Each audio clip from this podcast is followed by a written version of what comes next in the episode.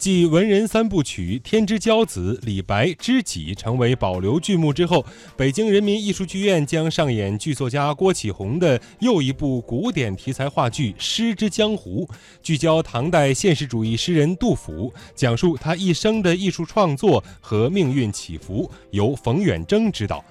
北京人艺二十号在北京公布了二零一九年的演出计划，包括至少四部新创剧目。其中，大剧场的新剧目除了刚刚提到的杜甫题材作品之外，还有一部讲述当代科学家的京味儿话剧，作为新中国成立七十周年的献礼剧。而小剧场新作将是王班执导的尤金·奥尼尔名剧《天边外》和班赞执导的阿尔布卓夫作品《老式喜剧》。